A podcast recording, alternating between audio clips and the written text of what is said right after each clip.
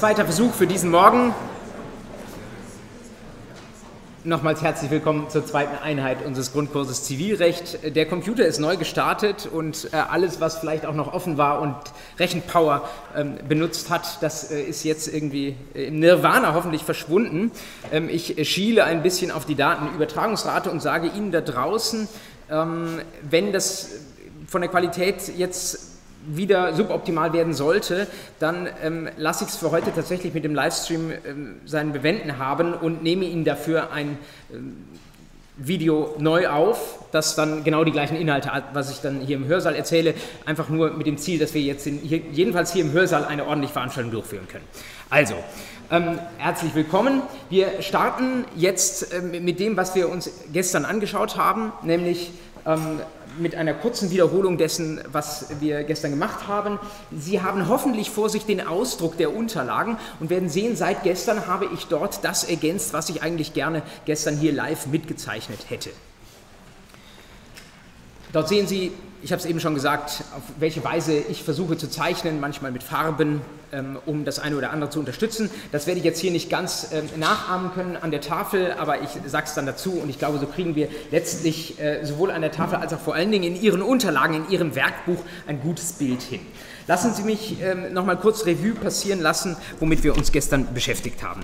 Über der gestrigen Einheit stand drüber Schadensersatzrechtsgrund. Wir haben gesagt, der erste Schritt ist, dass Sie eine Anspruchsgrundlage auswählen. Ich hatte Sie erinnert an das, was Sie bereits im letzten Semester gemacht haben, nämlich die Unterscheidung zwischen Schadensersatz statt der Leistung und Schadensersatz neben der Leistung. Und wenn Sie jetzt auf das Bild schauen, das ich Ihnen da noch gezeichnet habe, dann erinnern Sie sich auch daran, das ist einfach eine Alternativität, einerseits zwischen der Erfüllung und andererseits für der, der, der Kompensation. Wir haben als ganz wichtige Vorschrift den Paragraphen 281 Absatz 4 und das ist ein nicht rückholbarer Wechsel auf diese Kompensation. Argumentationsspur. Und wir müssen uns immer fragen, wenn wir die Anspruchsgrundlage auswählen, wenn wir uns überlegen, ob das Schadensersatz statt Leistung ist oder neben der Leistung, ob das irgendwie so eine Art Leistungsäquivalent ist, um das es uns da geht. Ob es etwas ist, das die Leistung substituiert. Es gibt auch Grenzfälle, keine Frage, ähm, entgangener Gewinn vor Fristablauf und so weiter. Ähm, die Details dazu finden Sie auf den Notizen zu dieser ersten ja, PowerPoint-Notizenfolie, die ich Ihnen ähm, da gestern mitgebracht hatte. Wir sind dann weitergegangen, haben das äh, Schadensersatzprüfungsschema, das absolut klassische Schema, äh, uns äh, angeschaut als Struktur dessen, was wir dann im Weiteren besprochen haben. Schuldverhältnis, Pflichtverletzung vertreten müssen, manchmal auch den Fristablauf, äh, wenn wir im 281 drin sind, auf der Rechtsgrundseite und dann Richtung Rechtsfolgenseite den Schaden, der aus der Pflichtverletzung heraus entstanden sein muss. Das ist das Kausalitätsthema, wo ich Sie ein bisschen versucht hatte, für das Wording zu sensibilisieren. Wir waren an einzelnen Punkten dieses ähm, Schemas nochmal kurz stehen geblieben, hatten uns mit dem Vertreten müssen beschäftigt, hatten gesehen, da geht es nicht nur, aber vor allen Dingen um das Verschulden nach 276 Absatz 1 Vorsatz und Fahrlässigkeit. Fahrlässigkeit definiert in 276 Absatz 2. Wir hatten einen Seitenblick geworfen auf den 309 Nummer 7 im AGB-Recht, wo drin steht, man darf das Privatautonom jedenfalls in AGB nur eingeschränkt modifizieren. Wir hatten gesehen nochmal, was Ihnen schon bekannt war, den 280 Absatz 1 Satz 2, diese Vermutung zugunsten des Vertretenmüssens. Ich hatte Ihnen gesagt, das ist eine große Erleichterung für alle Anspruchstellerinnen und Anspruchsteller. Allerdings kommt eine Vermutung eben eigentlich auch nur dann zum Tragen, wenn ähm, es unklar ist, ob denn Verschulden, insbesondere häufig wird es dann Fahrlässigkeit sein, vorliegt. Wenn das klar ist nach dem Sachverhalt, können Sie es positiv begründen und brauchen die Vermutung nicht. Wenn Sie das Wissen trotzdem hinbringen wollen in die Klausur, schreiben Sie danach noch so etwas, also A handelte fahrlässig auf die ähm, Beweislastregelung oder Vermutungsregelung des 280 Absatz 1 Satz 2 BGB kommt es deswegen an dieser Stelle nicht an. Da haben Sie gezeigt, dass Sie diese Vermutung kennen. Sie haben sogar aber auch äh, mit nur einem Satz gezeigt, dass Sie wissen, dass es positiv begründbar ist und deswegen eigentlich die Anwendung dieser Regel nicht erforderlich.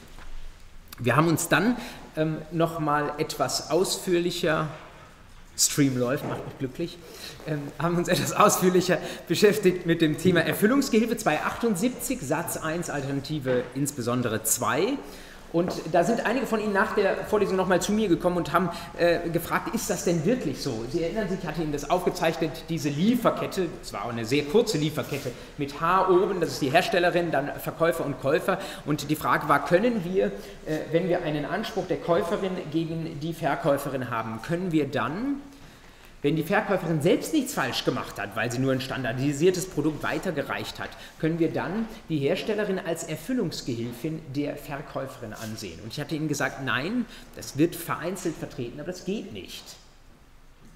Und weil das so ist, bleiben wir mangels Direktanspruch, Durchgriff gegen die Herstellerin, bleiben wir anspruchslos. Da kamen dann gestern einige von Ihnen noch nach vorne und haben gesagt, das kann doch nicht sein. Also irgendwo muss ich doch mein Geld herkriegen als Käuferin, wenn ich da irgendeinen Schaden habe. Und das ist äh, der Grund gewesen, weswegen ich Ihnen das so deutlich gesagt habe, nein, das ist eine unbefriedigende Situation. Da kann es sein, dass eben auch wenn es nicht schön ist und wir es vielleicht vom Judiz her nicht gerecht finden, kann es sein, dass da am Ende kein Anspruch steht, sondern Käuferin bleibt auf dem Schaden sitzen.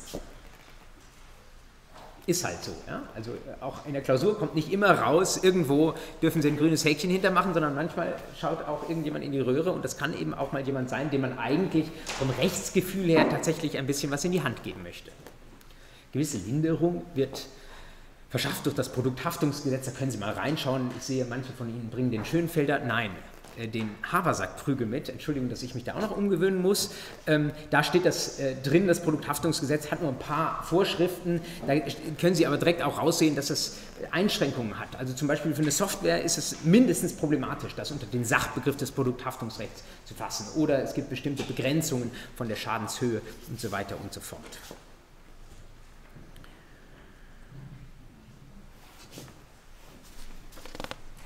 Ich hatte Ihnen das letztlich noch ein bisschen kontrastiert mit der Regelung zu Verrichtungsgehilfen im 831 BGB. Das allerdings ähm, begegnet uns noch Ende des Semesters im Deliktsrecht. Ähm, die Gegenüberstellung in meiner äh, händisch erstellten Darstellung haben Sie gesehen. Das können wir an der Stelle fast schon einfach nur abheften. Soweit waren wir gekommen. Und jetzt müssen wir dringend weitermachen ähm, mit dem Thema der heutigen Einheit. Und heute geht es um die Rechtsfolge des Schadensersatzes. Ich hatte gestern schon gesagt, in dem Prüfungsschema, äh, wenn Sie so wollen, steht das bei den Punkten Schaden und Kausalität. Manche ziehen es auseinander.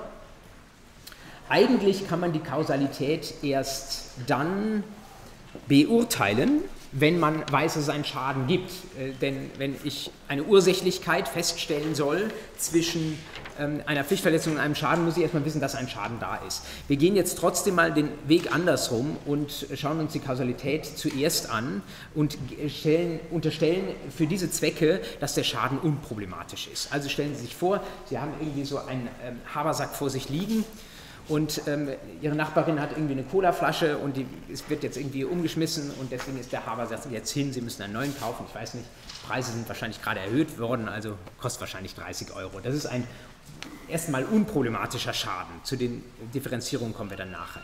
Jetzt ist die Frage, wie gehen wir in solchen Fällen mit der Kausalität um?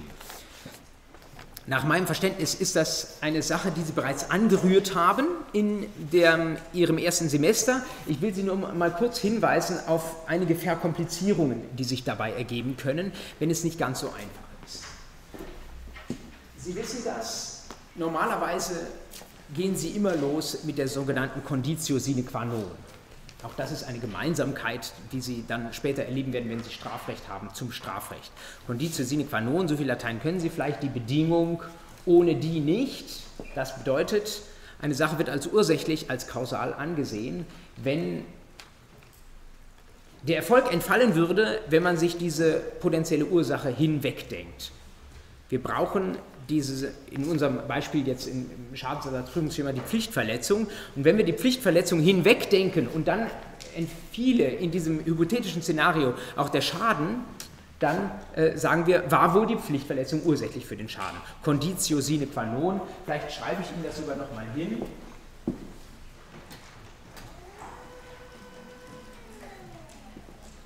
Im unteren Hörsaal gab es doch Strahler. Saalbeleuchtung, Tableaubeleuchtung. Nee, das ist dieses Tableau. Leinwand rechts, Leinwand links, Tafel. Auf, ab. Tafelbeleuchtung. So. Naja, also, äh, Conditio sine qua non.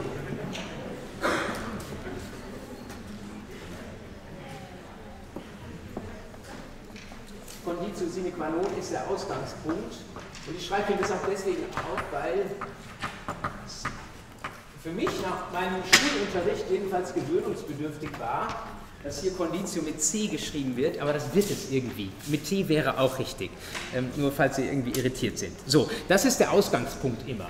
Dann kennen Sie vielleicht auch schon übliche Variationen oder sagen wir mal Korrekturen dieser Ausgangslösung Conditio sine qua non, nämlich ähm, das als solches ist relativ identisch mit der sogenannten Äquivalenztheorie. Wir gehen von der Gleichwertigkeit aller Bedingungen, aller Pflichtverletzungen, wenn Sie so wollen, aus da draußen und schauen uns, wenn eine wegfällt, ob dann der Schaden auch ausfällt. Und das Ganze wird begrenzt durch die sogenannte Adäquanztheorie. Also das ist so etwas ähnliches wie die Äquivalenztheorie.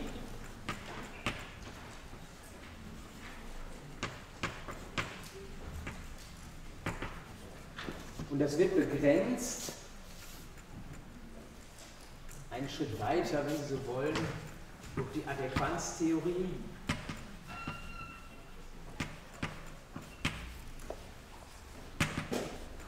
Und noch einen Schritt weiter, manchmal auch durch den Schutzzweck der Norm.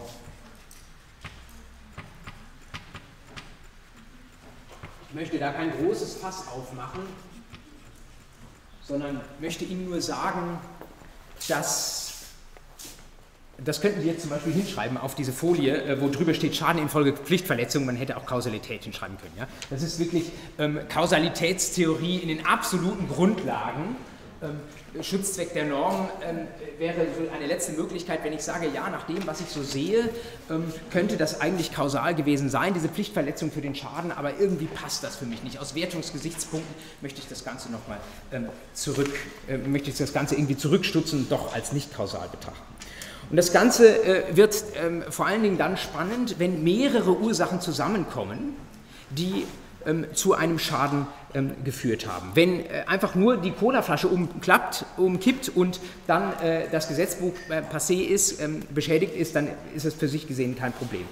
Aber stellen Sie sich mal vor, Sie haben äh, zwei Schädiger mit zwei Pflichtverletzungen und die wirken beide zusammen. Das habe ich Ihnen in den Notizen zu dieser ersten Folie für heute auch entsprechend kommentiert, äh, damit Sie das auch äh, noch mal nacharbeiten können. Stellen Sie sich vor, Sie haben zwei Schädiger, die beide eine Pflichtverletzung begehen und am Ende haben Sie den Schaden. Den Beispielsfall, ähm, einer vom BGH, jetzt schon äh, einige Jahre alt, den ich Ihnen da aufgeführt habe, ist einer, der im Zivilrecht nicht so selten ist, ein Fliesenfall gibt es manchmal. Äh, da lässt jemand Fliesen verlegen und jetzt stellen Sie sich mal vor, diese Fliesen, die sind fehlerhaft verlegt, irgendwie so ein bisschen schief und Sie wissen das, wenn die einmal auf dem Estrich drauf sind, ja, dann, und das alles fest geworden ist, dann geht nichts mehr. Ja, dann äh, können Sie den nur noch rausreißen, dann ist alles kaputt. Jetzt sind sie aber nicht nur fehlerhaft verlegt von Handwerkerin A, sondern sie sind zusätzlich auch fehlerhaft verfugt von Handwerkerin B. Was macht das mit Ihnen? Was macht das mit unserer äh, Äquivalenztheorie, mit der Conditio sine qua non, wenn wir prüfen, ob unser betroffenes äh, Opfer einen Schadensersatzanspruch gegen Handwerkerin A hat, fehlerhaft verlegt? Sie prüfen Conditio sine qua non. Sie prüfen, wenn die Pflichtverletzung, fehlerhaftes Verlegen entfiele, wäre dann der Schaden, Fliesen irgendwie abbruchwürdig, trotzdem da? Wenn nicht, dann kausal. Wenn ja, dann kausal. Äh, nicht kausal, ja?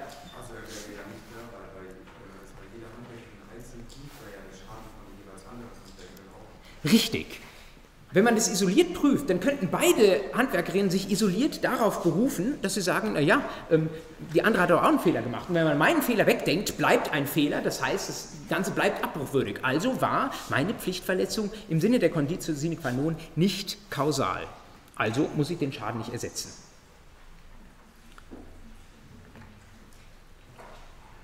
Was machen Sie damit? Äh, das müssen Sie korrigieren, ja?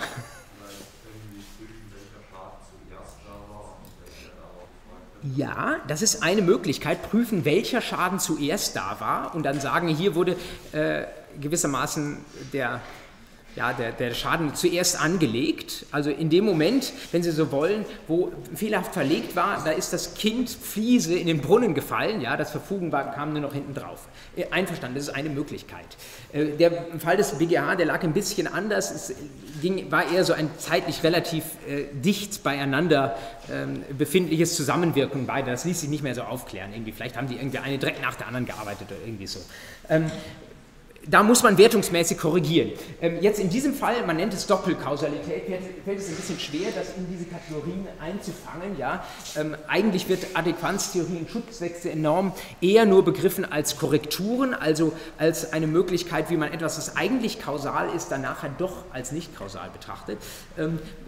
Ähm, Insofern ähm, wäre das eher eine freie Kategorie, die sich in der Rechtsprechung gebildet hat, wie man die Kausalität an der Stelle erweitert. Aber man macht es, wie Sie sich vorstellen können, so, dass man aus Wertungsgesichtspunkten tatsächlich hier Kausalität annimmt. Müssen Sie natürlich nur ansprechen, wenn es problematisch ist. Weitere Problemfälle habe ich Ihnen auch in den Notizen nochmal reingeschrieben, die Sie ähm, hoffentlich zur Hand haben. Ähm, kumulative Kausalität. Ähm, da haben wir nicht eine Gleichzeitigkeit, sondern ein Nacheinander. Zwei Möglichkeiten wären da gewesen, um den Schaden zu verhindern, aber beide haben nicht gegriffen. Beispiel, das ich Ihnen dort reingeschrieben habe, Sie haben einen Anwaltsberatungsfehler, den auch die Notarin hätte sehen können. Ist das kausal, der entsprechende Fehler für den Schaden?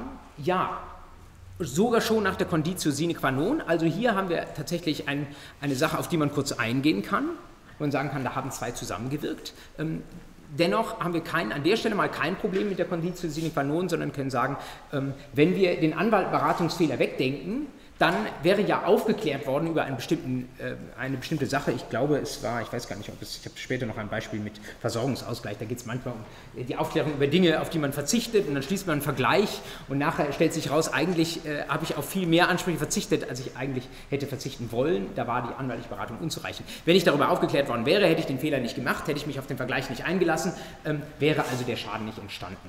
Gleiches gilt aber an der Stelle für den nachgelagerten Notar oder wer auch immer noch eine Rolle spielt in diesem Verfahren, der äh, dazu etwas sagt. Ähm, auch der Fehler ist dann kausal, das heißt, wir haben dann zwei Fehler, die im Sinne von Conditio und auch Adäquanztheorie ähm, kausal sind für den Schadensersatz. Und das führt dann dazu, dass ich sage, da habe ich dann mehrere, die ich in Anspruch nehmen muss. Ähm, das betrifft einmal das Thema ähm, drei Personenverhältnisse, eine Gesamtschuld aus mehreren Schädigern, das schauen wir uns ungefähr in drei Wochen an, zum Ende der Schuldrechts-AT-Vorlesung. Oder es betrifft, wenn das Opfer selbst mitgewirkt hat daran, dass der Schaden entstanden ist, das Thema Mitverschulden, das kommt zum Ende der heutigen Einheit. Weiterhin notiert habe ich Ihnen das Thema alternative Kausalität. Ähm, alternative Kausalität ähm, heißt, wir wissen nicht ganz genau, welche von mir ähm, potenziellen Ursachen jetzt den Schaden ausgelöst hat. Ähm, das ist vor allen Dingen ein Thema des Deliktsrechts, das ich nur der Vollständigkeit halber ähm, aufgeschrieben habe. Ähm, und dann gibt es vor allen Dingen noch die beiden Kategorien überholende und hypothetische Kausalität. Da ist eine bestimmte äh, ein bestimmter Schadensauslöser auf dem Weg und auf einmal kommt noch ein zweiter Schadensauslöser, eine zweite Pflichtverletzung und ist schneller und sorgt zuerst für den Schaden. Beispiel, das ich Ihnen aufgeschrieben habe, eine Handybatterie ist irgendwie so wie die im Smartphone drin ist, ist sie brandgefährlich. Es ist nur eine Frage der Zeit, bis unser äh, Smartphone in Flammen aufgehen wird. Ähm, aber ähm, die Besitzerin des Smartphones äh, ist irgendwie auf der äh, Straße nachlässig oder sowas oder das Handy liegt da und wird von dem Auto oder vom Lastwagen überrollt. Dann war eine Pflichtverletzung die zu, bald zu einem Schaden geführt hätte, die war in dem Gerät bereits drin, weil eben dieser Akku so gefährlich verbaut war. Und jetzt tritt aber ein später gestarteter Schadensauslöser dazwischen. Und jetzt können Sie sich fragen, was war ursächlich für den Schaden? Ich weiß nicht, was Sie sagen würden. Die meisten von Ihnen würden, glaube ich, intuitiv das richtig beurteilen, würden sagen, nee, wir müssen schon die Pflichtverletzung hernehmen, die den konkreten Schaden ausgelöst hat. Und äh, andere Schadensanlagen, die schon unterwegs waren, die spielen an der Stelle keine Rolle. Das heißt, derjenige, der da die Batterie gefährlich verbaut hat, der hat gewissermaßen Glück gehabt, dass eine andere Pflichtverletzung dann der Schadensauslösung zuvorkam. Ähnlich die hypothetische Kausalität, der Schaden wäre kurze Zeit später durch eine alternative Ursache ohnehin eingetreten. Ähm, teilweise werden beide Kategorien auch zusammengefasst. Das müssen Sie wissen zur Kausalität. Wenn Sie das zu prüfen haben, ähm, ist äh, vor allen Dingen wichtig, dass Sie versuchen, aus dem Sachverhalt zu erkennen, ob hier überhaupt ein Problem ist. Das ist natürlich generell bei allen Dingen, die diese prüfen. Sie sollen keine Prüfungsschemata irgendwie sklavisch abarbeiten und zu jedem irgendwie einen großen Gutachtenstil aufmachen, sondern von ihnen wird verlangt, gerade auch äh, ja, in der Hausarbeit sollen Sie es etwas trainieren, aber auch in der Klausur ist das verlangt. Wenn Sie mit Ihrer Zeit zurande kommen wollen, dann müssen Sie sich überlegen, was mag wohl der Problemschwerpunkt in dieser Klausur sein? Worauf, was ist zu diskutieren? Wo ist Argumentation gefragt und was ist vergleichsweise selbstverständlich? Das haben Sie wahrscheinlich auch schon im ersten Semester in Ihrer AG sich angeschaut. Äh, am Anfang ähm, steht man noch so ein bisschen wundernd davor. Man hört irgendwie vom Semmelkauf in der Bäckerei und man weiß zwei Willenserklärungen und ähm, wenn man das erste Gutachten schreibt, dann prüft man das noch relativ ausführlich und irgendwann schreiben Sie nur noch, A und B haben einen Kaufvertrag geschlossen. Punkt. Sie machen gar keinen, Sie stellen das einfach fest, Feststellungsstil, gar keinen Gutachtenstil an der Stelle, weil Sie wissen, das ist hier nicht das Problem. Das dürfen Sie machen, das ist nicht handwerklich falsch in einem Gutachten und das trifft eben gerade auch auf das Thema Kausalität zu. Wenn kein Problem da ist, dann schreiben Sie einfach den feststellenden Satz hin, die Pflichtverletzung, ähm, zum Beispiel der Sachmangel, ähm, der jetzt bei diesem Gerät da war, der hat dafür gesorgt, war dafür ursächlich, dass äh, der und der Schaden entstanden ist. Punkt. Eine Frage habe ich hier zu meiner Linken gesehen. Hat sich erledigt, wunderbar.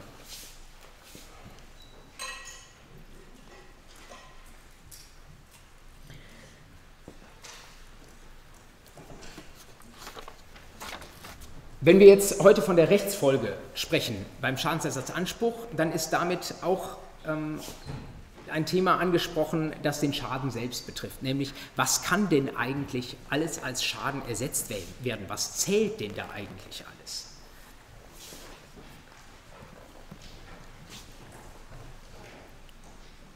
Und ähm, das ist glücklicherweise etwas, was im Gesetz drin steht.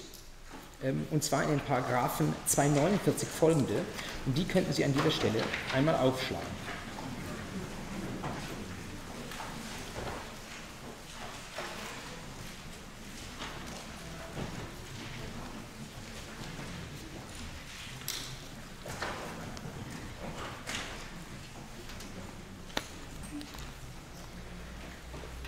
Wir lesen zunächst einmal den Paragraphen 249 Absatz 1.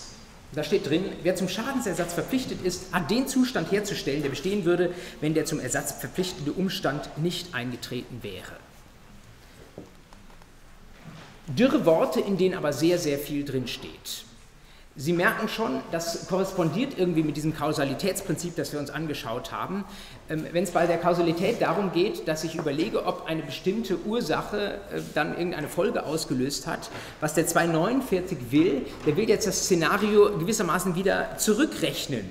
Der will so tun und alles so machen, als wenn diese Ursache dann, die, die ja in unserem Beispiel eine Pflichtverletzung ist, wenn die nie stattgefunden hätte, wenn alle Pflichten ordnungsgemäß befolgt worden wären alles wieder auf Null. Alles, was dadurch an Schäden entstanden ist, soll wieder beseitigt werden.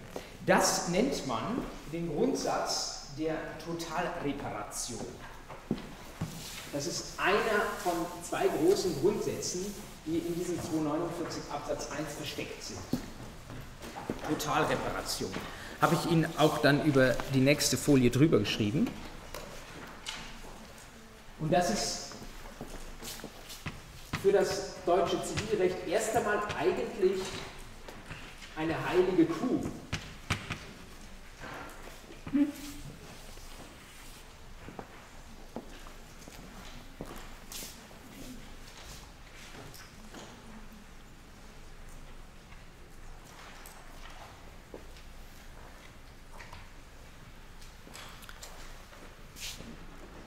weil darin ein Gedanke zum Ausdruck kommt, der an ganz vielen anderen Stellen auch verwirklicht ist, aber hier vielleicht mit am sichtbarsten, nämlich ähm, Kompensation wollen wir. Das ist eines der ganz wesentlichen Ziele, warum der Gesetzgeber überhaupt Schadensersatzansprüche regelt. Er möchte, dass das was an Schaden entstanden ist, ausgeglichen wird. Das hängt damit zusammen, dass das Privatrecht insgesamt die Aufgabe hat, Interessen auszugleichen. Und ähm, wenn ich einen Schaden erleide, dann ist mein Interesse ein Stück weit dezimiert und das soll ich mit, nicht mit mir machen lassen, sonst würde sich die Rechtsordnung an der Stelle ein Stück weit selbst ausgeben, aufgeben, wenn sie äh, Pflichten, die sie eigentlich materiell vorsieht, nicht auch ein Stück weit sanktionieren würde. Trotzdem gibt es ganz viele Arten von Schäden, die, bei denen man mal nachdenken kann, ob sie tatsächlich unter diesem Prinzip der Totalreparation auch ähm, Anerkennung finden. Ich fange mal an. Jetzt würde ich an Ihrer Stelle ähm, vielleicht den grünen Kringel drum machen und würde das vielleicht draußen, was ich jetzt hinschreibe, mal rot einfärben oder jeweils ein A dran schreiben. Und das A steht an der Stelle für Ausnahme. Sie haben vielleicht ein anderes Kürzel oder ein kleines Icon dafür. Ähm, oder potenzielle Ausnahme, muss man sagen. Wie sieht es eigentlich aus mit Zeitschäden?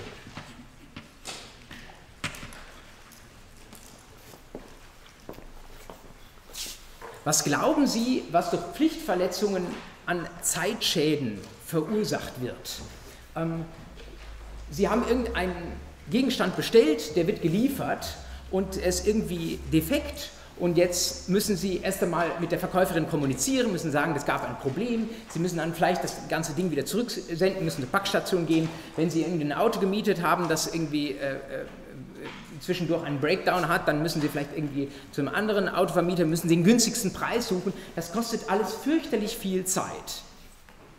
Wird das ersetzt? Ich weiß nicht, ob das ist, was Sie gerade sagen wollten.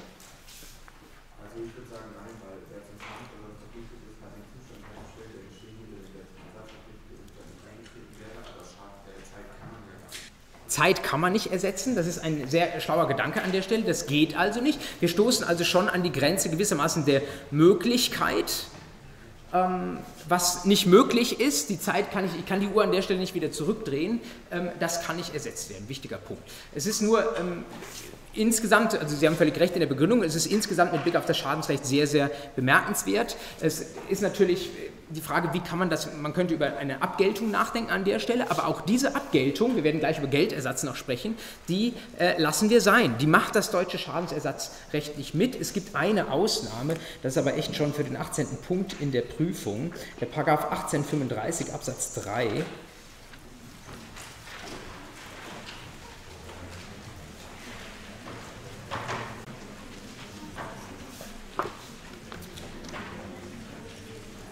geht nicht um das Kursive.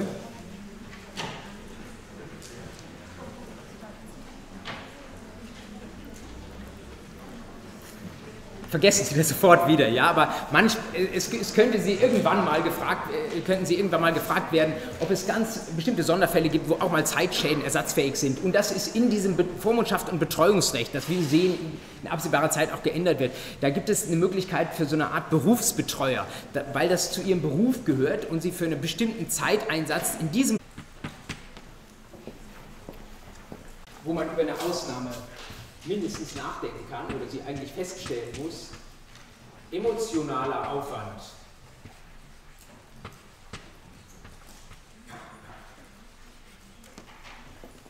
Das Ganze kostet nicht nur Zeit, sondern es kostet auch Nerven ist natürlich noch schwerer zu beziffern als die Zeit und wir können an der Stelle relativ schnell und platt sagen, ist egal, ähm, das äh, wird vom deutschen Schadensersatzrecht nicht anerkannt. Auch da kann man natürlich entsprechend dem Gedanken, den der Kollege geäußert hat, das nicht irgendwie das Rad nicht wieder zurückdrehen. Ähm, deswegen müssen wir damit leben, dass diese äh, Emotionen aufgewendet wurden. Das ist gewissermaßen allgemeines Lebensrisiko, dass wir, wenn wir mit Leuten im Rechtsverkehr zu tun haben, wenn wir Verträge mit denen schließen, dass wir dann ähm, äh, uns manchmal auch über Dinge ärgern müssen. Gleiche äh, Richtung geht äh, so, das Thema Affektionsinteressen, ja, dass ich, ähm, vielleicht stellen Sie sich vor, vielleicht schon nochmal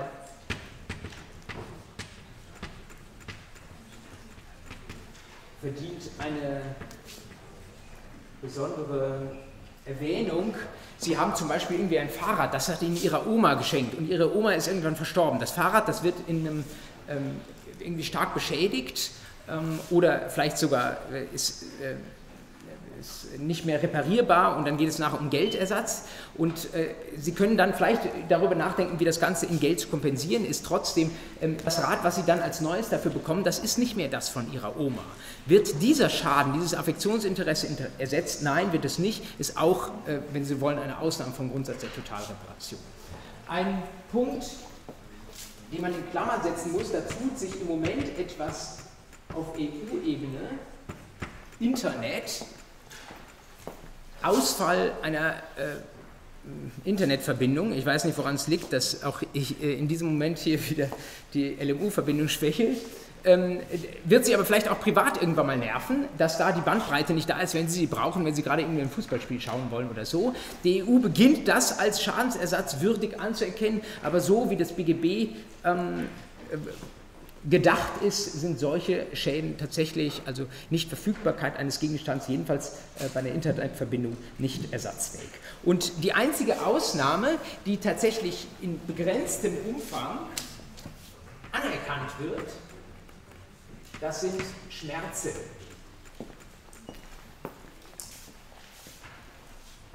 große Firma handelt, Stichwort Internet, äh, dann kann es sein, dass dadurch weitere Schäden entstehen. Ja? Äh, das alleine die, die, Internetverbindung als solche, die ist nicht irgendwie durch das Schadensersatzrecht sanktioniert. Es kann mal sein, dass ich zum Beispiel einen Auftragsausfall habe. Ich kann an einem Auftrag nicht arbeiten oder bekomme dann äh, irgendwelche Ansprüche gegen mich von Seiten meiner Kunden, weil das Internet nicht da ist. Ja, das wären wiederum ersatzfähige Schäden. Aber allein der, der Punkt, dass das Internet nicht da ist, das führt als solches ist, stellt als solches keinen Schaden dar.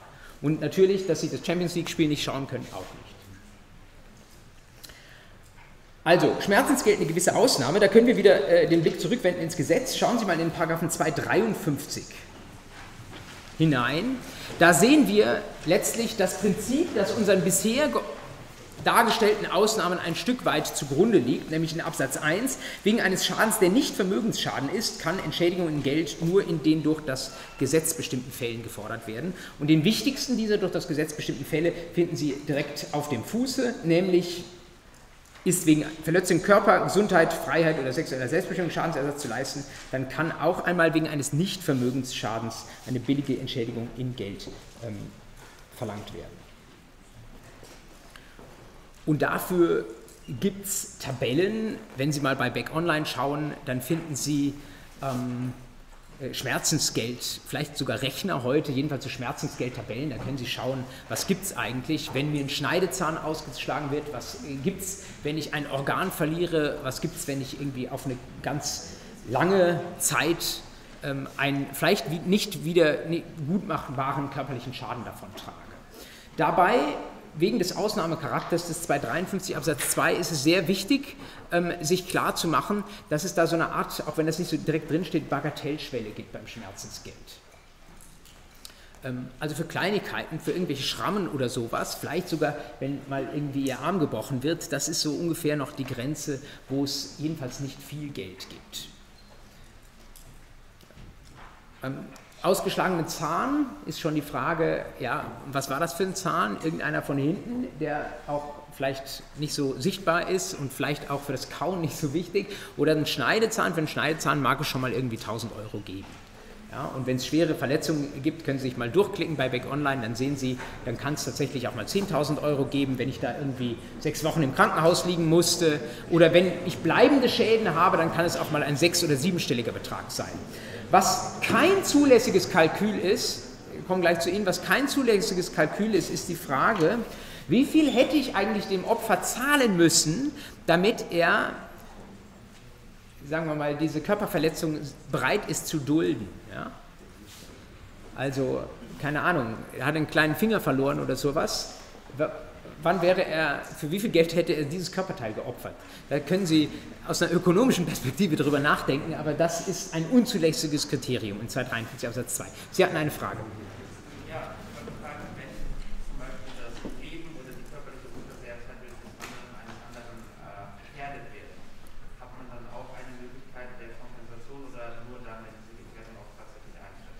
Es geht tatsächlich, gute Frage, äh, haben wir auch schon die Möglichkeit einer Kompensation nur bei einer Gefährdung? Ähm, sehr gute Frage, nein, ähm, Gefährdung ist noch kein Schaden. Wir ersetzen bei den 249 Folgen tatsächlich nur Schäden und nichts anderes. Eingetretene Schäden. Ähm, ein gewisses Problem ähm, und äh, auch in der Klausurpraxis nicht ganz selten sind sogenannte Schockschäden. Was passiert, wenn ich ja, da sind wir doch wieder beim Thema emotionaler Aufwand ein kleines Stück, weil es was passiert, wenn ich ähm, mir etwas Schlimmes, einen schlimmen Unfall im, äh, im Straßenverkehr habe ansehen müssen und ähm, dadurch jetzt irgendwie drei Wochen schlecht drauf bin oder irgendwie, ähm, ja, es, es mir einfach nicht so gut geht. Den Grundsatz, den ich gerade dargestellt habe, diese Ausnahme greift dafür auch. Also allein, dass, ich, dass es mir emotional schlechter geht, reicht nicht aus.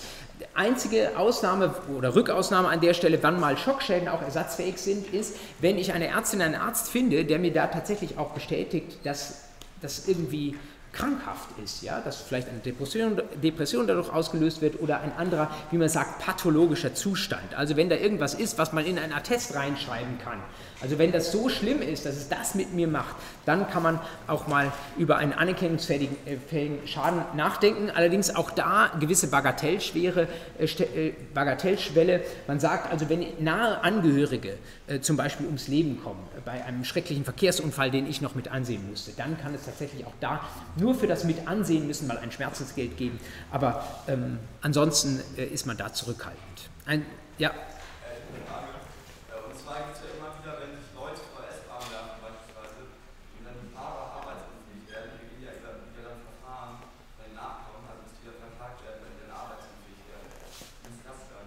Ja, das ist äh, tatsächlich, das sieht man nicht in der Öffentlichkeit, weil man äh, aus den bekannten Gründen über diese Fälle eigentlich nicht sprechen möchte, aber das kann durchaus zivilrechtlich Folgen nach sich ziehen und es kann natürlich, wenn jemand verstorben ist auf diesem Wege, tatsächlich auch die Nachkommen dann, also die, die Erben an der Stelle treffen. Ähm, das ist natürlich ein Fall, wo äh, dann in der Regel auch ein pathologischer Befund da ist. Ähm, ein gewisser Sonderfall, ich weiß nicht, ob Sie soweit schon im öffentlichen Recht sind, ist ähm, das allgemeine Persönlichkeitsrecht. Hatten Sie das schon? Grundrechte, APR, Artikel 2111 Grundgesetz. Da geht es so um ja, unsere Persönlichkeit, dass wir so in unserer Ehre von unserer Umwelt geachtet sind. Ja, das sage ich jetzt als Zivilrechtler, dazu könnte man noch vieles andere sagen. Und äh, man diskutiert manchmal ein Schmerzensgeld für Fälle, wo ich ganz, ganz schwer beleidigt werde. Ähm, das steht so in 253 Absatz 2 nicht drin, deswegen muss man sich das an der Stelle merken. Da ist ja nicht vom APR die Rede. Und wenn ich in meiner Ehre beeinträchtigt werde, ist das auch nicht Körpergesundheit ähm, oder so etwas. Äh, trotzdem wird das von der Rechtsprechung anerkannt und letztlich indirekt aus dem Grundgesetz abgeleitet an der Stelle.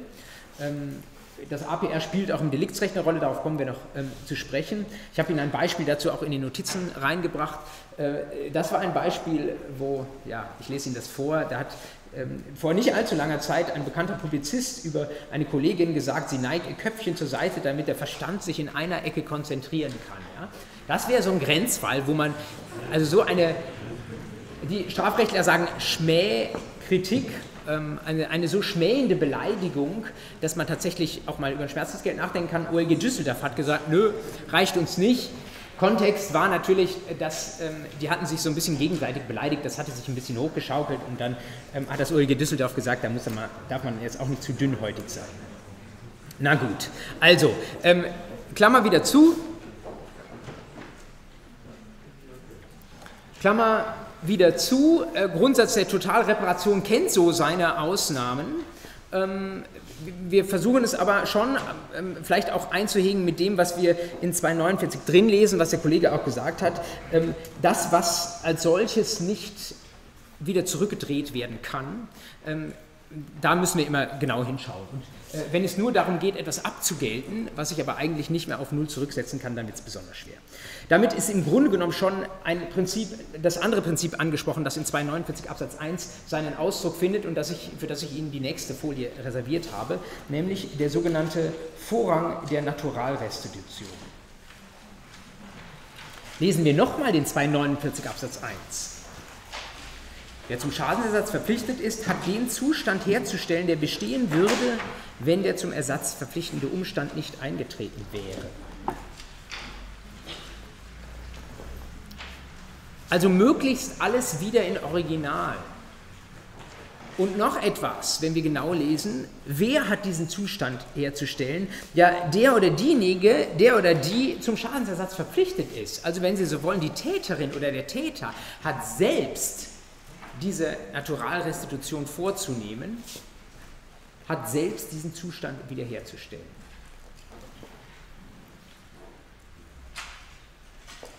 Was Sie sich da auf Ihre Notizen, äh, auf, auf Ihre Malseite aufmalen könnten, ist im Grunde genommen etwas relativ Simples, was aber wirklich sehr wichtig auch diesem Prinzip der Naturalrestitution zugrunde liegt. Nämlich auch da wieder dieser allgemeine privatrechtliche Gedanke des Interessenausgleichs, Naturalrestitution.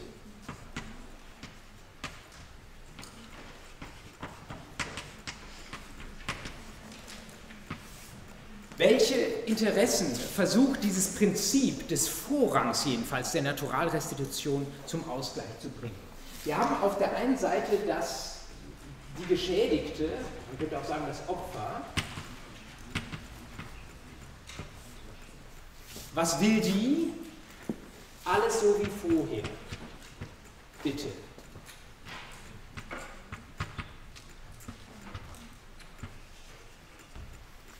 Das ist ihr Interesse, das wir irgendwie würdigen wollen aus der Warte des Gesetzgebers. Und jetzt gibt es aber noch ein anderes Interesse, das der Gesetzgeber auch anerkennt, er weiß, dass Schadensersatz insbesondere dort zu leisten ist, wo jemand fahrlässig gehandelt hat oder auf andere Weise eine Pflichtverletzung vertreten muss. Trotzdem sind es manchmal Situationen, in die man auch als Schädiger so ein Stück weit reinlaufen kann, die passieren können, ja? wo nicht der höchste Grad an Vorwerfbarkeit erreicht ist, Stichwort Vorsatz, sondern wo halt jemand irgendwie leicht fahrlässig war oder auch nur unbedarft äh, einen, ein Beschaffungsrisiko übernommen hat und schon haftet man für Schadensersatz. Deswegen ist das nicht allein die einzig böse Person, die auf der anderen Seite steht, sondern auch diese Person hat ihre Interessen und soweit es möglich ist und soweit wir das äh, geschädigten Interesse nicht unbotmäßig dezimieren, können wir schon als Gesetzgeber auch darauf achten, was hier der Schädigerin wichtig ist. Was ist Ihnen als Schädigerin wichtig? Wenn Sie Schadensersatz leisten müssen? So wenig wie möglich. Ja. So wenig wie möglich und vielleicht auch ein bisschen umformuliert, so günstig wie möglich.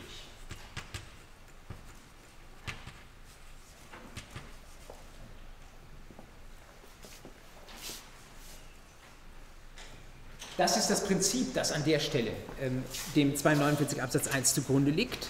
Ähm, wenn es denn für die Geschädigte zumutbar ist und wenn es ihr ermöglicht, alles wieder zu bekommen, was sie bisher gehabt hat, so wie es war, dann können wir es schon, müssen wir es dem Schädiger auch nicht unnötig teuer machen, sondern können wir irgendwie sehen, ähm, dass es für ihn günstig wird. Und naja, wie wird es günstig, ähm, wenn er es selbst machen darf?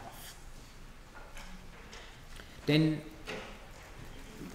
wer selbst Hand anlegt, der kann häufig sich anschauen, ja, wo ist es besonders günstig oder bin ich sogar selbst in der Lage, diesen Schaden, den ich angerichtet habe, irgendwie wieder ähm, in Ordnung zu bringen. Stellen Sie sich vor, in Ihrem Habersack wurde nicht die Cola komplett verschüttet, sondern das äh, betrifft einen bestimmten Teil, ja, vielleicht irgendwie ein, ein, Drittel, was davon jetzt nachzusortieren ist. Wenn äh, mir es das möglich ist, das irgendwie getrennt zu beschaffen, vielleicht weil ich bei eBay Kleinanzeigen äh, einen halben Habersack kaufen kann, ja, ist jetzt ein sehr ähm, äh, konstruiertes und gegriffenes Beispiel, aber das kann sein, ja, dass ich da in der Lage bin, vielleicht ein billiges Ersatzteil auf solchen Wegen zu schaffen und das dann selbst nachzusortieren oder selbst den Gegenstand in Ordnung zu bringen. Wunderbar. Ähm, dann äh, sagt im Grundsatz jedenfalls der Gesetzgeber, dann sollen wir dem Schädiger Interesse an der Stelle genug tun. Tatsächlich hat der Gesetzgeber an der Stelle aber gar nicht so das von mir jetzt gerade äh, etwas schief gewählte Beispiel der Sachbeschädigung im Kopf, sondern er hat äh, vorrangig im Kopf ähm, eine Wegnahme. Wir sprechen vom BGB-Gesetzgeber ähm, in den letzten Jahren des 19. Jahrhunderts. Das BGB hat ja schon ein paar Jahre auf dem Buckel. Ähm, der hatte, als er den 249 geschrieben hat, vor allen Dingen daran gedacht, äh, A hat B eine Sache weggenommen, B möchte den alten Zustand wieder, dann gibt es doch nichts Einfaches, als dass A nicht irgendwie den Neukauf einer Sache ermöglicht, sondern dass A ihr einfach die Sache, die er weggenommen hat oder die anderweitig in seinen Besitz gekommen ist, ihr wieder original gibt. An der Stelle ist es, glaube ich, noch nachvollziehbar. An anderer Stelle, gerade beim Punkt der Sachbeschädigung, vielleicht nicht in dem Beispiel, was ich gebildet habe, aber bei anderen Beispielen ähm, wird es schon ein bisschen schwierig, ähm, dem Schädigerinteresse hier voll zur Geltung zu verhelfen. Ähm, nämlich dann, wenn unser, unsere beschädigte Person, also unsere Geschädigte, sagt, nee, das möchte ich nicht, mir ist das nicht lieb, ich möchte lieber, dass du mich auszahlst, als dass du... Mh, mm, dass ich dir die Sache zum Beispiel selbst anvertrauen muss. Ja, beim Schönfelder, Entschuldigung, beim Habersack wäre das so eine Sache. Ja, äh, äh, da werden Sie vielleicht bereit sein, ja, das Ding, was gerade beschädigt wurde, nochmal Ihrer Kommilitonin, die Sie sowieso schätzen, irgendwie nochmal herzugeben, damit sie es repariert. Aber stellen Sie sich mal andere Beispiele vor. Ähm, zum Beispiel, ähm, da hat jemand Sie im Straßenverkehr angefahren und äh, jetzt haben Sie irgendwie ein gebrochenes Bein oder sonst irgendein äh, Schädelhirntrauma oder sonst irgendwas. Und dann sagt der Schädiger, ja, ich bin zufällig Arzt, ich operiere dich selbst, ja, kann ich günstiger, Vorrang der Naturalrestitution.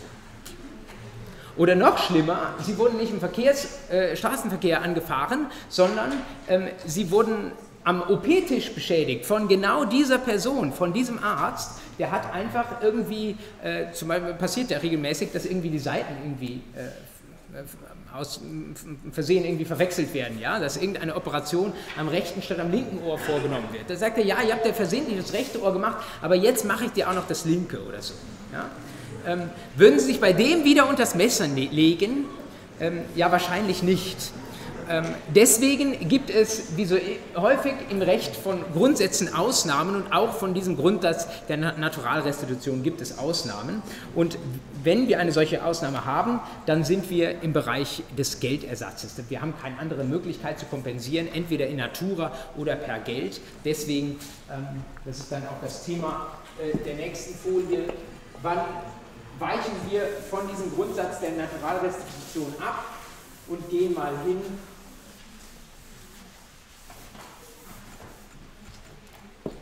und geben der geschädigten Person tatsächlich die Möglichkeit, dass sie, wenn sie denn möchte, von der Naturalrestitution Abstand und ähm, Geld wählen kann. Drei Fälle, die ich Ihnen in die Notizen zu der nächsten Folie nacheinander aufgeführt habe. Lesen wir sie mal nacheinander. Zunächst 249 Absatz 2 ist wegen Verletzung einer Person oder wegen Beschädigung einer Sache Schadensersatz zu leisten, kann der Gläubiger statt der Herstellung den dazu erforderlichen Geldbetrag verlangen.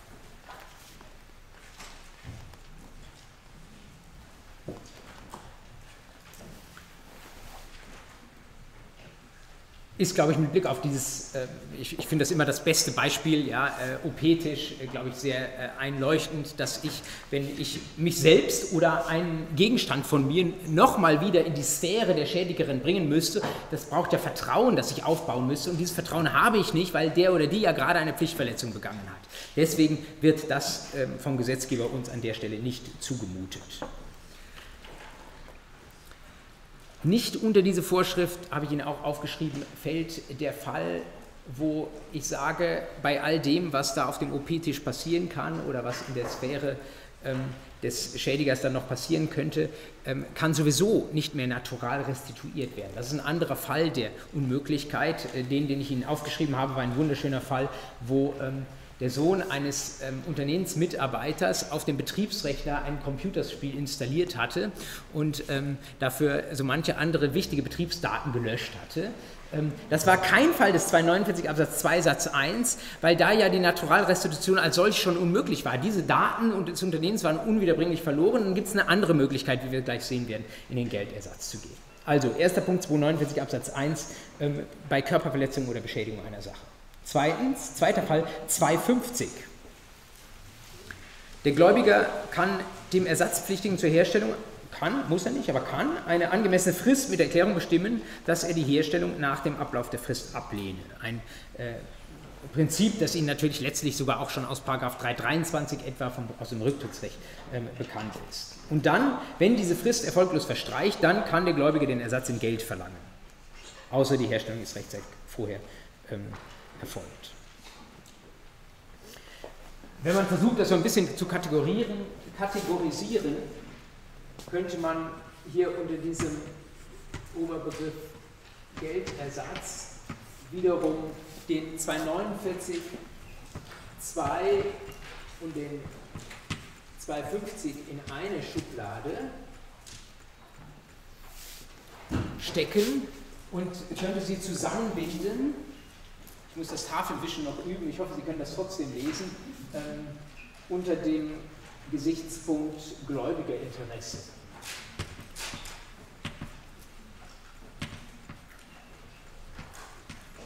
Gläubiger Interesse. Also ähm, es gibt bestimmte Fälle, wo das Gesetz sagt, im Interesse der geschädigten Person ist es irgendwie, irgendwie oder irgendwann nicht mehr zumutbar, dass es sich damit einer Naturalrestitution abspeisen lässt. Dann gibt es noch einen zweiten Fall, und das ist dann eher das Schuldner- oder Schädigerinteresse. Ich nenne es jetzt mal Schuldnerinteresse, weil ich so angefangen habe. Und das ist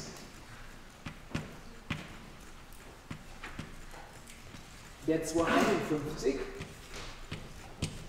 Auch da stecken wir unsere Nase mal kurz ins Gesetz rein.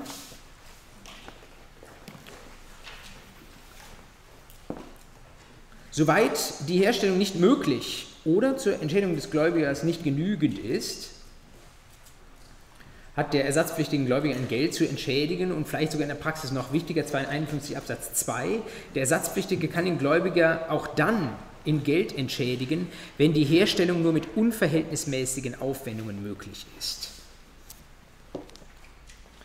Also wenn es nicht geht oder wenn es einfach übermäßig teuer ist, ein bisschen zu teuer ist vielleicht kein Problem, aber wenn es übermäßig teuer ist, dann sagt irgendwann unser Schuldner, nee, ich möchte diese Naturalrestitution nicht, lass mich dich doch in Geld auszahlen. Und da sagt der 251, darüber kann man sprechen. Ähm, ein paar Beispiele auch dazu habe ich Ihnen aufgeschrieben. Äh, das ist einmal, wäre schon der Computerspielfall, den ich oben bei 249 als Negativbeispiel erwähnt hatte. Ähm, dann, ähm, hier ist der Fall, den ich eben schon im Sinn hatte, mit der fehlerhaften Anwaltsberatung zum Versorgungsausgleich, wo sich jemand aufgrund ähm, einer fehlerhaften Beratung auf einen für ihn nachteilhaften Vergleich eingelassen hat. Ein Vergleich 779 BGB, hören Sie von mir später im Laufe des Semesters, da kommt man nicht mehr so einfach wieder raus so ähnlich wie äh, aus dem gerichtlichen Urteil. Und deswegen kann man da nicht mehr auf Null zurück. Und wenn das nicht möglich ist, dann eröffnet uns also 251 den Weg zum Geldersatz. Dann ein wunderschönes Beispiel, äh, weiß nicht, äh, keine Ahnung, ob Ihre Eltern einen Garten haben äh, und vielleicht sogar äh, der deutschen Gärtnerinnen und Gärtner liebstes Pflanzobjekt dort stehen haben, ähm, nämlich eine Thujenhecke. Das ist ähm, aus Sicht, glaube ich, von, von Menschen, die sich mit Pflanzen beschäftigen, eigentlich leider so, weil das eine Pflanze ist, die ähm, schön dicht ist, ja, damit man die Nachbarn nicht sieht, aber wo kein einziger Vogel äh, dieser Welt sich drin niederlassen würde. Also es ist irgendwie ein, das sieht wie eine Pflanze aus, ist aber innerlich gar keine Pflanze. Aber deutsche Nachbarn streiten sehr gerne darum und ein Fall, der dem BGH vor ein paar Jahren vorgelegen äh, hat, war, äh, dass eine solche Thujenhecke beschädigt wurde und dann gesagt wurde, ja, die muss jetzt Naturalrestitution wieder hergestellt werden. Nun wächst eine Thujenhecke nicht so schnell, also da kann man sehr viele Jahre warten, neu anpflanzen und so weiter, äh, bis das äh, irgendwann dahin kommt. Und da hat der BGH gesagt, nee, das ist vielleicht ein bisschen zu viel. Ähm, das müssen wir irgendwie anders kompensieren, nur weil da an einer Stelle irgendwie vielleicht ja, der Wuchs jetzt beeinträchtigt ist. Ich weiß gar nicht, was in dem BGH-Fall äh, da passiert war, nur weil so eine gewisse ja, vielleicht einer von 20 äh, Thujenbüschen irgendwie jetzt nicht mehr so schick aussieht wie vorher, werden wir jetzt nicht die ganze Hecke entfernen und neu anpflanzen. Das ist vielleicht sogar ein Stück weit auch unmöglich, jedenfalls für den Zeitpunkt jetzt ist es unmöglich, weil wir es nicht so schnell wiederherstellen können. Und dann muss es mal möglich sein, dass es eine kleine Geldkompensation gibt. Schließlich noch besondere Erwähnung der Tiere. Diese Vorschrift ist noch nicht von, aus dem Jahr 1900, 251 Absatz 2 Satz 2. Wenn es um Tiere geht, die wiederherzustellen sind, Sie wissen ja, Tiere sind quasi Sachen, wissen Sie noch aus BGB AT, können aber den 90a auch noch mal kurz aufblättern. 90a Satz 3, Tiere werden normalerweise behandelt wie Sachen. Aber hier haben wir im 90a Satz 3 steht drin, soweit nicht ein anderes bestimmt ist. Und hier in 251 Absatz 2 Satz 2 haben wir jetzt einmal eine Vorschrift, wo etwas anderes bestimmt ist, wo nämlich drin steht, bei Tieren ist die Unverhältnismäßigkeitsschwelle deutlich höher als bei anderen physischen, normalen physischen Sachen, die wir da haben. Das ist ein Tierschutzgedanke, der noch nicht so lange im BGB drin ist ähm, und der sagt, es kann eben natürlich eine Heilbehandlung beim Tier kann mal sehr, sehr teuer sein, aber nur weil die irgendwie dann fast so teuer ist wie die Neuanschaffung eines Tieres ähm, oder vielleicht sogar etwas teurer als die ähm, Neuanschaffung eines Tieres, ist es deswegen noch nicht unverhältnismäßig. Eine Frage von Ihnen, ja.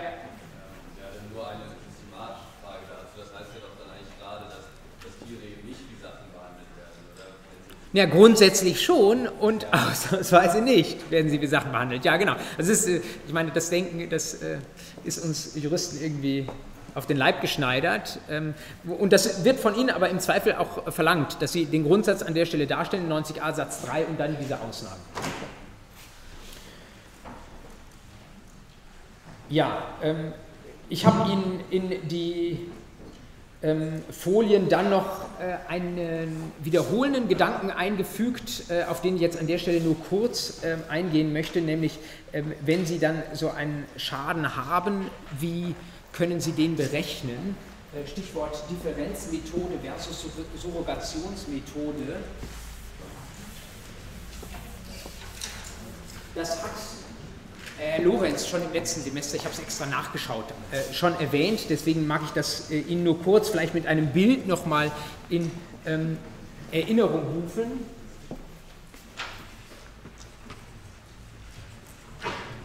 Schadensberechnung.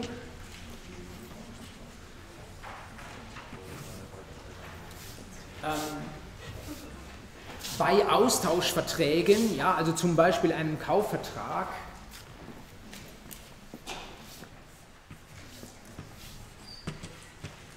würde man es üblicherweise so machen,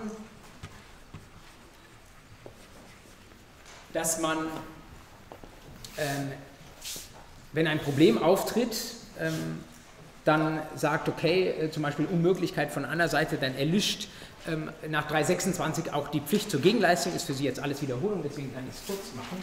Ähm, und dann schauen wir einfach, was da an Wert zusätzlich noch auszugleichen ist. Ja? Äh, zum Beispiel am entgangenen Gewinn oder so etwas. Ja? Wenn Sie das sich bildlich ähm, irgendwie merken wollen, würde ich am ehesten mir ein Stoppschild dafür merken, für diese Differenzmethode. Wir halten einfach inne an dem Moment, wo das Leistungsprogramm abgebrochen wird.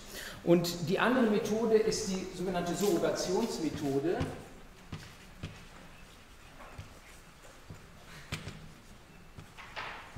Da wird, obwohl es ein Problem gab, der Leistungsaustausch fortgesetzt. Ich äh, würde mir als Symbol dafür vielleicht so eine Art gegenläufige Pfeile jetzt irgendwie vorstellen. Ähm, äh, will sagen, in ganz seltenen Fällen, muss man sagen, kann man sich darüber äh, Gedanken machen, welcher dieser Wege vielleicht sinnvoll sein könnte. Ähm, Beispiele dafür habe ich Ihnen nochmal, die hat Herr Lorenz sicherlich genannt, die habe ich Ihnen nochmal in die äh, Notizen reingeschrieben. Äh, zum Beispiel, wenn Sie in einer Fremdwährung bezahlen, Sie wissen, dass jetzt gerade auf den internationalen Währungsmärkten gibt es Währungen, die beliebter sind und die weniger beliebt sind, die schwächer werden relativ plötzlich.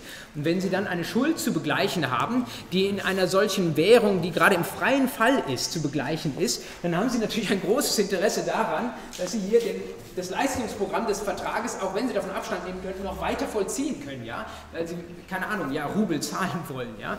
Ähm, äh, das wäre mal so ein Fall, ja, ähm, oder bei Tauschverträgen kommt, kann das mal vorkommen, wo die Surrogationsmethode dann tatsächlich für diejenigen, die, für derjenige, der zahlen muss, äh, irgendwie einen Unterschied macht und irgendwie attraktiv ist. Ähm, wird ein bisschen mitgeschleppt, dieses Thema für die Praxis in, in Schuldrechtsvorlesungen auch, in, in, der Praxis aus meiner Sicht äh, sehr, sehr selten relevant. Ähm, wenn es mal dazu kommen sollte, dass einer dieser Fälle auftritt, dann müssen Sie es halt diskutieren. Und, äh, da gibt es äh, für sich gesehen kein richtig und kein falsch, sondern wichtig ist an der Stelle, dass Sie überlegen, ähm, ja, äh, wie Sie den Interessenausgleich an der Stelle vornehmen und dafür vielleicht noch ein gutes Argument finden. Üblicherweise kann es bei der Differenzmethode bleiben. Ähm, diese äh, Differenzmethode, die wird dann manchmal ein bisschen ergänzt oder korrigiert. Ähm, manches dazu haben wir eben schon unter dem Gesichtspunkt Naturalrestitution gesagt. Ein paar ähm, weitere Punkte habe ich Ihnen hier nochmal in die Notizen reingeschrieben. Es gibt manchmal ähm, Schäden, die man nicht sehen kann, die aber im Gesetz ähm, positiv verankert sind, zum Beispiel in 651n Absatz 2 ähm, ein Schadensersatzanspruch, eine Kompensation in Geld für vertane Urlaubszeit. Ein normativer Schaden, weil Sie den eigentlich nicht sehen können. Das ist, wenn Sie so wollen, es ist kein Zeitschaden. Deswegen fällt es nicht 100% unter die Kategorien, die ich eben gebildet habe. Aber es ist eine Situation, wo der Gesetzgeber sagt, da soll ähm, da soll äh, schon irgendwie was zum Ausgleich gezahlt werden und das muss man dann so ein bisschen Pi mal Daumen schätzen.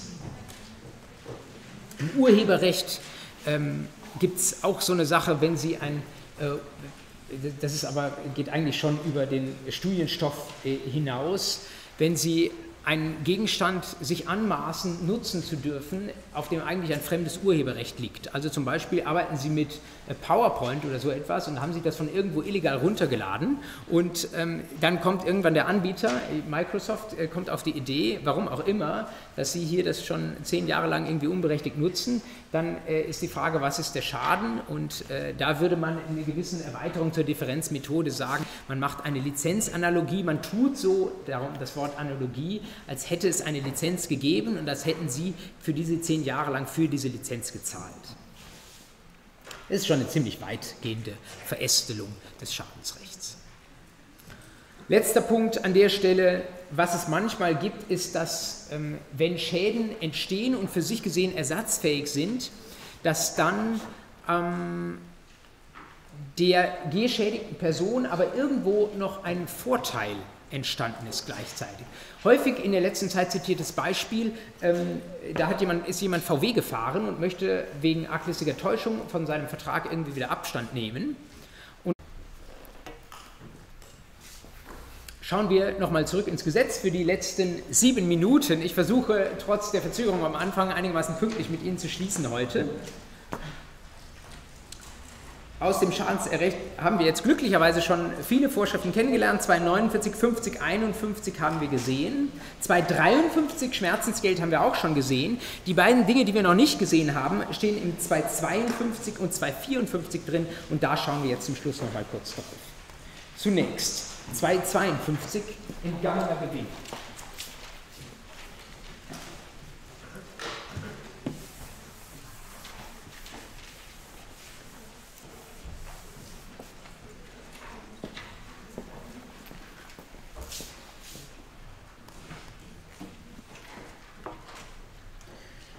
Der zu ersetzende Schaden umfasst auch den entgangenen Gewinn. Als entgangen gilt der Gewinn, welcher nach dem gewöhnlichen Lauf der Dinge oder nach besonderen Umständen, insbesondere nach getroffenen Anstalten Vorkehrungen, mit Wahrscheinlichkeit erwartet werden konnte. Eine gewisse Erleichterung dieser Satz 2, der korrespondiert, wenn Sie sich das kommentieren dürfen, mit 287 ZPO, habe ich Ihnen in die Notizen auch reingeschrieben. Also ein bisschen lässt man es da vielleicht auch manchmal bei einer Prognose. Ja? Da ist die, die Nach, das Nachweis, der Nachweis im Zivilverfahren, der da gefordert ist, ein bisschen abgesenkt. Entgangener Gewinn. Ja, ähm, was man dazu wissen muss, außerhalb dessen, dass der überhaupt ersetzt wird. Es ist ein Sonderposten, weil der Gewinn ja eben noch nicht gemacht wurde. Ja? Es ist noch ein bisschen in die Zukunft, deswegen mit Naturalrestitution an der Stelle ein bisschen schwierig oder begründungsbedürftig. Deswegen, da hilft uns der 253, gibt es eigentlich kein Problem. Das Einzige, was ich Ihnen vielleicht an der Stelle dann nochmal ähm, äh, grafisch äh, erläutern möchte, das wird für 90 Prozent der Studierenden in diesem Raum aber auch selbstverständlich sein, nämlich was der Gewinn ist. Ja? Ähm, nicht jeder Umsatz, das ist wichtig, sondern wenn Sie zum Beispiel ähm, eine Unternehmerin haben, die äh, einen bestimmten Gegenstand, zum Beispiel Bücher verkauft, ja, dann spricht man synonym zum Gewinn auch von der sogenannten Marge. Also ich habe Produktions- oder Einkaufskosten in einer bestimmten Höhe, also schreibe mal, wenn die das alles selbst macht, ja, Produktionskosten daneben.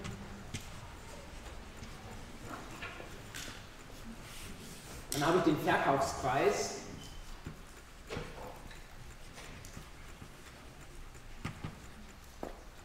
Und das, was hier dazwischen ist, das ist die sogenannte Marge, das ist der Gewinn. Ja. Ähm, Braucht man keine BWLer-Vorlesung dazu zu besuchen, äh, um diese Rechnung anstellen zu können. Aber dann haben Sie auch auf dieser ähm, äh, Folie ein Bild dazu.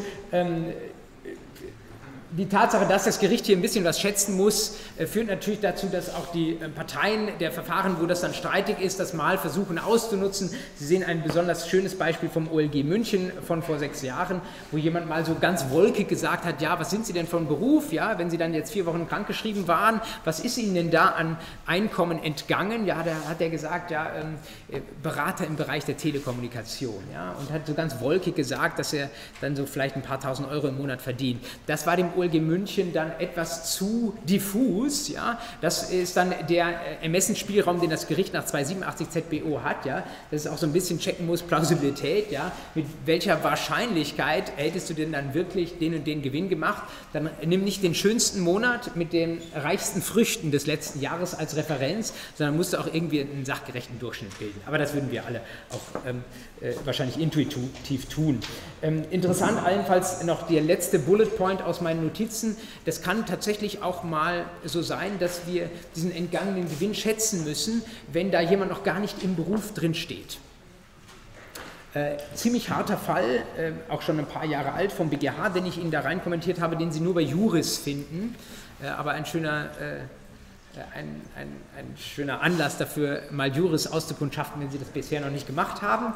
Ähm, da äh, wurde eine, eine ein kleines Mädchen im Alter von zehn Jahren beim Verkehrsunfall sehr schwer verletzt und dieses ähm, und äh, sie, sie, war gerade irgendwie, hatte die Genehmigung aufs Gymnasium zu wechseln. Ja? Also sie hätte gerade die vierte Klasse verlassen und kam mit schwersten Schäden aus diesem Unfall ähm, heraus. Wenn ich Unfall sage übrigens, dann sehen Sie schon, es gibt in diesem ganzen Bereich des Schadensrechts natürlich auch eine große Schnittstelle zum Deliktsrecht. Das ist nicht nur Vertragsrecht, aber das spart uns dann das ganze ähm, Ende des Semesters wiederholen zu müssen.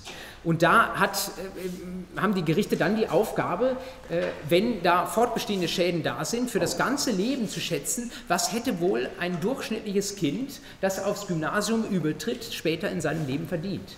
Und das wird alles ersetzt. Da müssen natürlich die Versicherungen, ähm, die einen solchen Schaden bezahlen müssen, die müssen dann im Zweifel viele hunderttausend, wenn nicht Millionen, was so ein Mensch, der gesund ist, im Laufe seines Lebens im Schnitt verdienen kann, müssen sie tatsächlich auch als Schaden ersetzen. Und zwar nicht unter dem Gesichtspunkt des Schmerzensgelds. Man denkt bei Unfällen immer gerne an das Schmerzensgeld, vielleicht noch an die Behandlungskosten, aber es geht hier tatsächlich auch in diesen Fällen um entgangenen Gewinn. Letzter Punkt mit Verschulden. Ich hoffe, Sie geben mir noch ähm, fünf Minuten. Ich verspreche, das an anderer äh, Vorlesung, wo es technisch einfacher läuft, wieder gut zu machen.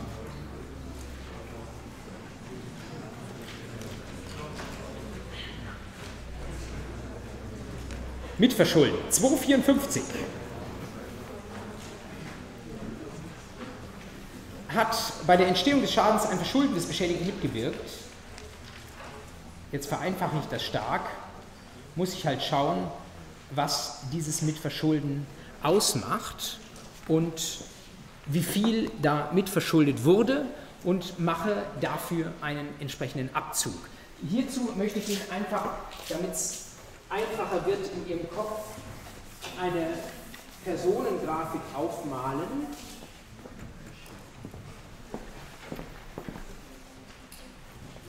Wir haben auf der rechten Seite die Schädigerin. Mitverschulden steht drüber. Wir haben rechts die Schädigerin. Wir haben hier die geschädigte Person. Es wird hier ein Anspruch geltend gemacht. Ich schreibe jetzt mal ganz simpel 280 dran. Und die Schädigerin sagt, ja, Du hast aber deinen Teil irgendwie auch dazu beigetragen, dass dieser Schaden entstanden ist. Was ich Ihnen zum Beispiel ähm, kommentiert habe in die Notizen, ist ein relativ einfacher Fall vom OLG München, glaube ich, von Anfang dieses Jahres. Wiederum ähm, Schadensrecht aus dem Bereich des Deliktsrechts, aber für unsere Zwecke an der Stelle egal. Ähm, Verkehrsunfall, ähm, da wäre es kein 280, sondern ein 823 das schneidet sich an der Stelle. Ähm, jetzt sagt die Schädigerin, ja, ähm, klar, ich habe diesen Verkehrsunfall verursacht und du bist dabei zu Schaden gekommen, aber du warst nicht angeschnallt.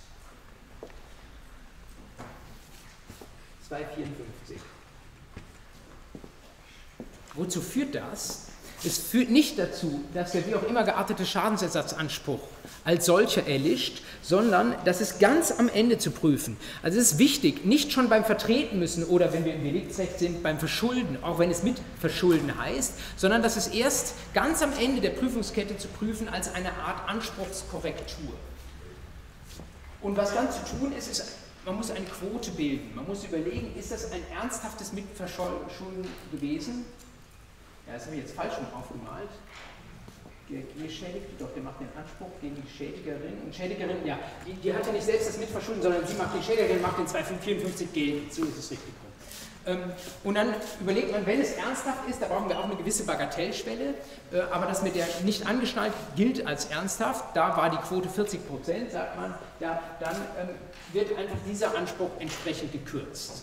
Häufig nimmt man da gerade Prozentzahlen, häufig nimmt man Prozentzahlen zwischen 30 und 70 Prozent.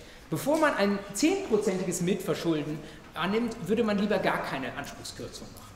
Wenn Sie das in der Klausur annehmen, versuchen Sie tatsächlich auch mal mit dem Fingerspitzengefühl vielleicht sogar irgendwie eine Hausnummer dran zu schreiben.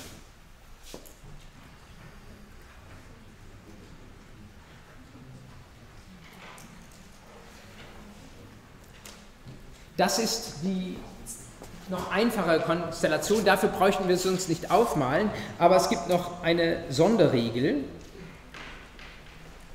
Und die findet sich etwas versteckt in 254 Absatz 2 Satz 2. Man sagt über den 254 Absatz 2 Satz 2, dass er eigentlich gelesen werden muss wie ein Absatz 3. Also das ist kein Nachsatz zum Absatz 2 Satz 1, sondern der Absatz 2 Satz 1 enthält eine eigentlich relativ unwichtige Klarstellung, auf die ich hier nicht näher eingehen möchte. Aber wahnsinnig wichtig dieser 254 Absatz 1, 2 Satz 2, der da sagt, die Vorschrift des 278, Klammer auf, für Erfüllungsgehilfen findet entsprechende Anwendung. 278 findet entsprechende Anwendung. Hoppla, was kann das denn hier für ein Erfüllungsgehilfe sein? Das ist dann eine Person, die in der Nähe des Geschädigten steht. Wir haben also hier so eine 278-Verbindung. Und in unserem Beispiel würde dann der S hingehen und dem G nicht den 254 isoliert oder Absatz 1 entgegenhalten an der Stelle, sondern er kann ihm, wenn ein Erfüllungsgehilfe dabei ist, eben den 254 Absatz 2 Satz 2 in Verbindung mit Absatz 1 entgegenhalten. Und wozu führt das? Dass wir sagen, nicht nur ein eigenes Mitverschulden der geschädigten Person ist, wirkt sich haftungsmindernd, anspruchsmindernd aus, sondern auch ein Verschulden seines Erfüllungsgehilfen. Tolles Beispiel dazu, ähm, OLG Köln, Anfang Februar 2022 noch ganz frisch. Ähm, da hatte ein Ehepaar, glaube ich, ein Fertighaus in Auftrag gegeben. Jetzt sind wir Gott sei Dank endlich mal bei einem nicht deliktsrechtlichen, sondern vertragsrechtlichen Beispiel. Ich bin also wieder zurückgeglitten dahin, wohin wir herkommen. Ein Fertighaus in Auftrag gegeben. Ähm, hier, Auftraggeber des Fertighauses. Schuldner soll Fertighaus bauen. Und Schuldner schreibt aber in den Vertrag rein, und das hält AGB-rechtlicher Kontrolle stand, ähm, lieber Besteller dieses Fertighauses, was ihr selbst machen müsst, ist ein sogenanntes Baugrundgutachten. Ihr müsst euch ähm, den Boden anschauen und schauen, ob da viel oder wenig Wasser ist. Und weil abhängig davon, ob da viel oder wenig Wasser ist, muss ich den, die, die Bodenplatte des nicht unterkellerten Hauses in der einen oder anderen Weise verstärken. Ehepaar geht hin und sagt, das können wir nicht selbst Baugutachten, wir holen uns einen Baugrundgutachter. Das ist unser Erfüllungsgehilfe. Der steht ganz nah bei uns 278 plus. Dieser Gutachter erstellt ein an dieser Stelle falsches Gutachten, sagt, da kommt wenig Wasser. Faktisch ist in diesem Grundstück aber viel Wasser unterwegs. Fertigbauer, Hausbauer verlässt sich aufs Gutachten, baut ein nur unzureichend ähm, nach unten abgedichtetes Haus und ähm, da steht wenige Monate und da fängt es rund um das Haus an zu blühen. Ja? Und es platzt alles auf und äh, alles ist eine große äh, Sauerei, wenn man so möchte. Ähm, Ehepaar geht zum Fertigbauer hin und sagt, du hättest dir das tatsächlich, hättest sich dir aufdrängen müssen, ist auch richtig. Ähm, du kannst äh, trotz Baugrundgutachten nicht einfach so ins Wasser bauen. Sagt das Fertigbauunternehmen, ja, ist richtig, äh, okay, ähm, du hast einen Schadensersatzanspruch, aber du hast mitgewirkt mit deinem Verschulden. Zwar nicht du selbst, aber dein Baugrundgutachter, der hätte das auch reinschreiben müssen. Deswegen Kürzung des Anspruchs. Ging durch und genau das ist der Fall den 255 Absatz 2 Satz 2 wie ich finde, sehr abstrakt, aber wenn man sich es einmal aufgemalt hat mit dieser Drei-Personen-Konstellation, dann doch ganz gut zu verstehen. Wir sehen uns morgen mit der nächsten Einheit zum Verzug. Ich sage noch kurz in den Stream hinein, ich schaue mir das an, wie das mit der Qualität war. Ähm, ich habe gesehen, es war nicht ideal. Ich kümmere mich drum und versuche daran zu arbeiten. Wenn es ganz schlimm ist, kriegen Sie eine Neuaufzeichnung. Ähm, eine gute Zeit. Morgen wieder im unteren Hörsaal 8.15 Uhr.